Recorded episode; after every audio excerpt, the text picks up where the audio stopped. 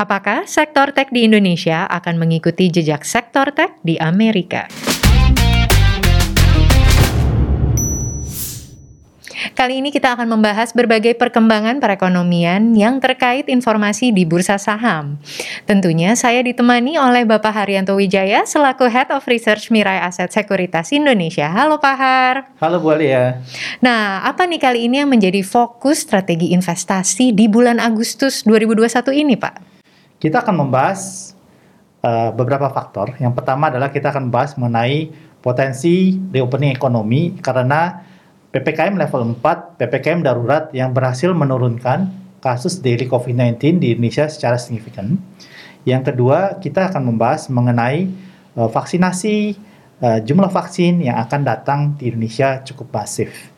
Yang ketiga, kita akan membahas mengenai IPO di saham teknologi, yaitu saham Bukalapak yang keempat, kita akan membahas mengenai saham pilihan di bulan Agustus ini.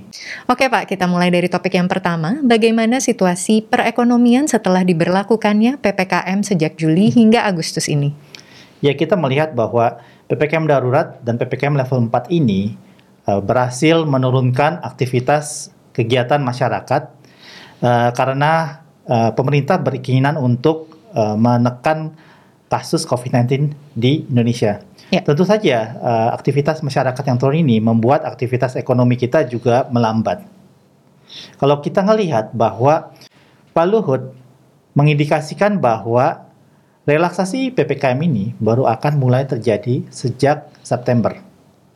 Di mana kalau kita melihat potensi relaksasi PPKM ini akan bisa terjadi mulai Agustus. Karena kalau kita melihat PPKM level 4, PPKM darurat ini berhasil menurunkan kasus COVID-19 di Indonesia cukup masif. Apalagi kalau kita ngelihat di Jakarta per 3 Agustus 2021 ini, mm -hmm. kasus daily COVID-19 telah turun sekitar 76% daripada peaknya kemarin ini. Jadi sangat signifikan ya? Iya. Iya, betul sekali ya Pak. Dan masyarakat mengharapkan level PPKM ini terus direlaksasi hingga ke level terendahnya ya. Dan bagaimana nih dengan kedatangan dosis vaksin ke depannya? Iya, kalau sesuai dengan indikasi daripada Menteri Kesehatan kita, Pak Budi Gunadi Sadikin, Indonesia akan mendapatkan masif supply vaksin COVID-19 dari bulan Agustus sampai dengan Desember. Total vaksin COVID-19 yang akan datang di Indonesia dari bulan Agustus sampai dengan bulan Desember ada sekitar 331 juta vaksin. Jauh lebih tinggi dibandingkan jumlah vaksin yang datang dari bulan Januari sampai dengan Juli yang sekitar 178 juta dosis vaksin. Dan bagaimana sih Pak progres vaksinasi di tengah PPKM darurat berlangsung? Kalau kita lihat posisi per 3 Agustus 2021, Uh, vaksinasi yang sudah lengkap di Indonesia sudah mencapai sekitar 7,9 persen daripada okay. total penduduk Indonesia. Lengkap ini maksudnya dua dosis ya? Iya dua dosis, okay. dosis pertama dan dosis kedua. Kalau dilihat pencapaian 7,9% itu relatively jauh lebih bagus dibandingkan negara Thailand dan negara Vietnam. Kalau kita ngelihat uh, vaksinasi dosis satu kemarin ini sedikit mengalami penurunan ya dari yang per hari sekitar sempat mencapai 800 ribu dosis satu per harinya menjadi sekitar 400 ribu dosis per hari. Kita mengatribusikan hal ini karena supply yang kemarin ini yang relatively masih terbatas. Tapi kalau kita ngelihat tadi Pak Budi Gunadi sedikit mengindikasikan dari bulan Agustus sampai dengan Desember akan terjadi masif supply, ya. supply ya? datang ke Indonesia. Tentu ini akan bisa mempercepat atau membuat vaksinasi dosis satu ini kembali naik ke level tinggi kemarin ini. Di samping perkembangan vaksin, bagaimana perkembangan kinerja IHSG sepanjang semester 1 2021 ini, Pak? Kita lihat kinerja ISG masih relatively uh, flat ya sampai dengan uh, semester 1. Dan kalau kita ngelihat laporan keuangan yang sudah keluar uh, per tanggal 3 Agustus 2021, LQ45 itu sudah sekitar 16 perusahaan yang sudah mempublish laporan keuangannya. Kalau kita ngelihat kinerja quarter over quarter atau Q on Q, ini uh, relatively flat laba bersihnya. Okay. Sedangkan kalau kita lihat dari segi kinerja year on year, uh, laba bersih dan penjualan daripada perusahaan yang sudah keluar ini secara agregat itu bertumbuh double digit. Oke. Okay. Tentu itu kita bisa pahami karena second quarter tahun lalu, tahun second quarter 2020 itu adalah low base karena waktu itu kasus COVID-19 membuat aktivitas ekonomi kita turun cukup dalam.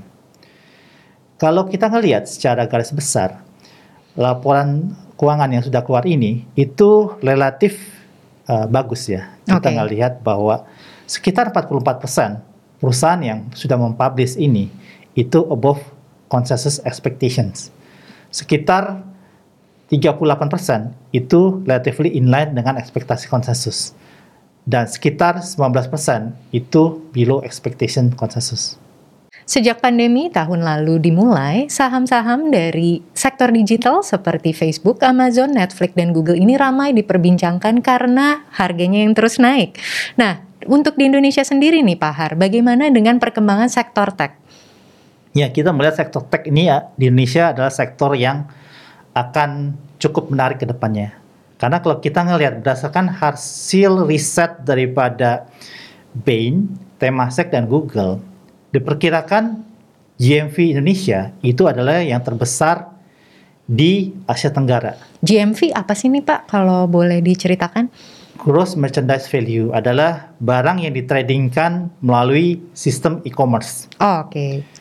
Dan kalau kita ngelihat uh, data dari pertumbuhan di tahun 2020 adalah bertumbuh sekitar 11%. Menurut uh, Temasek, Bain, dan Google, GMV Indonesia itu akan bertumbuh dengan CAGR 2020-2025 adalah 23 persen.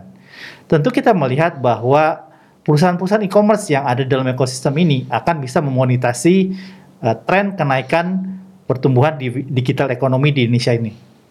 Kalau dilihat di figur mengenai digital ekonomi di negara emerging market ini, Indonesia mempunyai digital ekonomi sekitar 44 uh, miliar US dollar di tahun 2020 dan diperkirakan akan naik signifikan ke level 124 miliar US dollar per 2025. Jadi akan surpassing negara-negara lainnya ya? Iya. Ini adalah Indonesia adalah negara digital ekonomi terbesar di Asia Tenggara. Belajar dari pergerakan sektor tech yang ada di Amerika, apa yang sebaiknya diantisipasi dan bisa digunakan sebagai strategi sukses berinvestasi di sektor tech, khususnya di Indonesia? Ya, Indonesia biasanya mengikuti tren apa yang terjadi di Amerika Serikat. Cuman biasanya Indonesia tertinggal sekian tahun dari negara Amerika Serikat. Oke. Okay. Hal yang menarik adalah kalau dilihat top 5 market cap yang ada di Bursa Amerika Serikat dulu didominasi oleh perusahaan non teknologi. Kita ngelihat zaman dulu hanya satu perusahaan teknologi yang bisa menduduki top 5 market cap di Amerika Serikat. Uh, tapi kalau kita ngelihat belakangan ini sejak tahun 2016 top 5 market cap di Amerika Serikat itu semuanya didominasi oleh perusahaan teknologi. Oke. Okay. Dan diharapkan Indonesia mengikuti jejak seperti itu ya Pak ya? Jadi saya melihat bahwa uh, yang tadi kita lihat bahwa uh, pertumbuhan digital ekonomi Indonesia itu cukup masif dan tentu ini membuat uh, pola yang terjadi di Amerika Serikat yaitu top 5 market cap didominasi oleh perusahaan teknologi itu tidak tertutup kemungkinan akan juga terjadi di bursa saham Indonesia. Oke, jadi bisa dikatakan seperti dulu, apakah uh, market cap yang besar itu juga ada di sektor finance di Amerika? Kalau kita ngelihat dulu di S&P 500, kontributor terbesar adalah sektor finansial. Sama seperti IHSG saat ini. Kontributor terbesar di IHSG adalah sektor perbankan. Tapi kalau kita ngelihat di beberapa tahun belakangan ini, kontributor terbesar sektor di S&P 500 adalah sektor teknologi dan kontribusinya itu makin lama makin besar. Kita melihat bahwa tidak tertutup kemungkinan sektor perbankan di Indonesia akan tergantikan oleh sektor teknologi yang semakin berkembang di Indonesia. Selain sektor tech, sebenarnya yang ramai diperbincangkan kali ini adalah pergerakan IHSG karena menunjukkan anomalinya.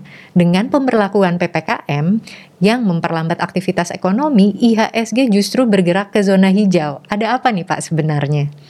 Ya, di bulan Juli kita melihat bahwa walaupun kasus COVID-19 uh, meledak naik, ya, ya naik signifikan dan PPKM cukup ketat, makin diperketat. Kita melihat bahwa ISG kemarin di bulan Juli itu adalah naik. Hal ini karena saham-saham yang diuntungkan oleh WF hak policy itu naik dan juga saham-saham bank digital, terutama saham Arto yang menopang kenaikan ISG. Uh, hal ini juga dibantu oleh banyaknya investor retail yang semakin banyak trading di saat mereka harus WFH. Ya. Dengan pelemahan yang terjadi di bursa China, adakah implikasi yang positif nih untuk perkembangan IHSG ke depannya? Saya perkirakan bahwa appetite daripada investor asing terhadap saham Indonesia akan makin meningkat ke depannya. Karena tadi satu pelemahan daripada bursa saham China. Yang kedua, Indonesia secara resmi telah keluar daripada resesi ekonomi sejak pertumbuhan ekonomi Indonesia second quarter 2021 adalah positif adanya. Yang ketiga, kita melihat bahwa dengan adanya uh, sektor teknologi di Indonesia, foreign investor bisa memonetisasi digital ekonomi Indonesia yang akan terus berkembang ke depannya. Dengan berbagai perkembangan informasi dan berita yang cukup positif dari progres vaksinasi, kedatangan dosis vaksinasi, dan juga sektor tech yang ada di Indonesia, bagaimana proyeksi IHSG ke depannya beserta saham rekomendasinya nih Pak? Target indeks IHSG akhir tahun 2021 kita, kita pertahankan di 6.880. Untuk bulan Agustus ini kita menambahkan beberapa saham. Yang pertama adalah saham media, yaitu SMA. Yang kedua adalah saham bank syariah, yaitu BTPS. Yang ketiga adalah saham retailers lifestyle nomor satu di Indonesia, yaitu saham MAPI. Kenapa kita suka BTPS? Karena kita melihat bahwa momentum pertumbuhan laba bersih second Q 2021 itu akan berlanjut di kuartal selanjutnya. Second Q 2021, laba bersihnya bertumbuh lebih daripada 8.000% year on year. Hal ini dikarenakan uh, dua faktor yaitu pertumbuhan daripada pinjaman yang kedua adalah pertumbuhan dari pendapatan bunga bersih. Tentu kita melihat hal ini positif karena kita melihat uh, gradual improvement akan terus berlanjut di kota-kota selanjutnya. Selanjutnya, kita suka SMA. Kenapa kita suka SMA? Karena kita ngelihat bahwa momentum laba bersih second Q 2021 yang bagus itu akan berlanjut di kuartal-kuartal selanjutnya. Kita percaya bahwa kuartal 3 ini akan kembali membukukan strong laba bersih. Karena SMA memberikan petunjuk bahwa red cut di third quarter 2021 ini akan bertumbuh double digit. Tentu ini menggembirakan ya, karena kalau kita ngelihat berarti laba bersih third quarter akan kembali strong.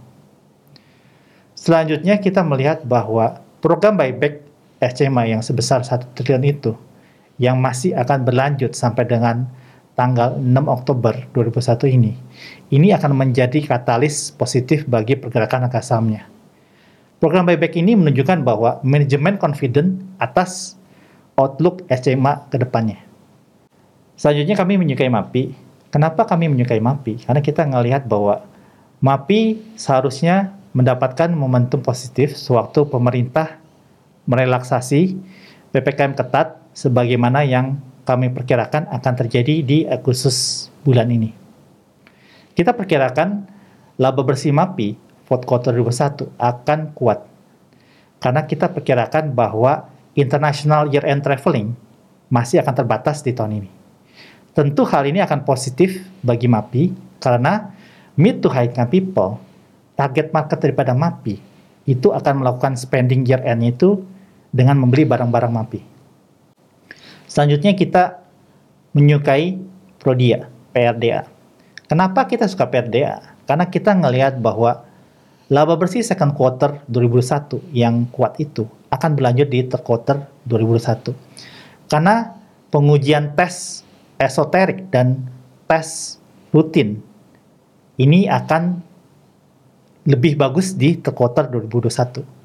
Kita ngelihat seiring dengan kasus COVID-19 yang naik, tes yang dilakukan oleh penduduk Indonesia itu naik signifikan. Tentu ini akan positif terhadap kinerja operasional dan kinerja keuangan PRDA di third quarter 2001.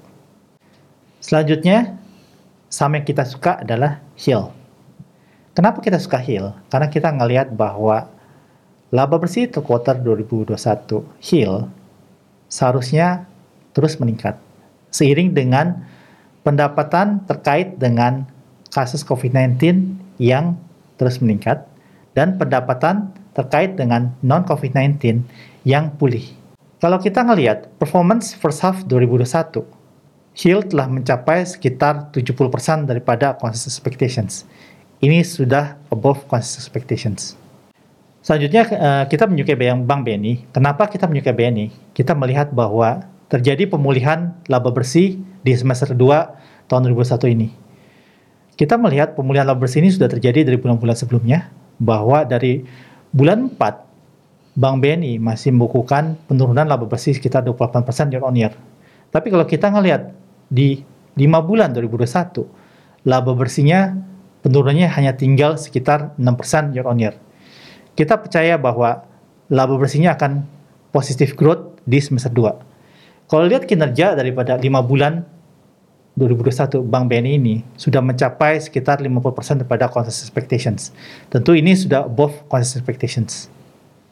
Selanjutnya kenapa kita suka TWR? Karena kita melihat bahwa TWR dari segi valuasi itu masih lebih murah dibandingkan peersnya.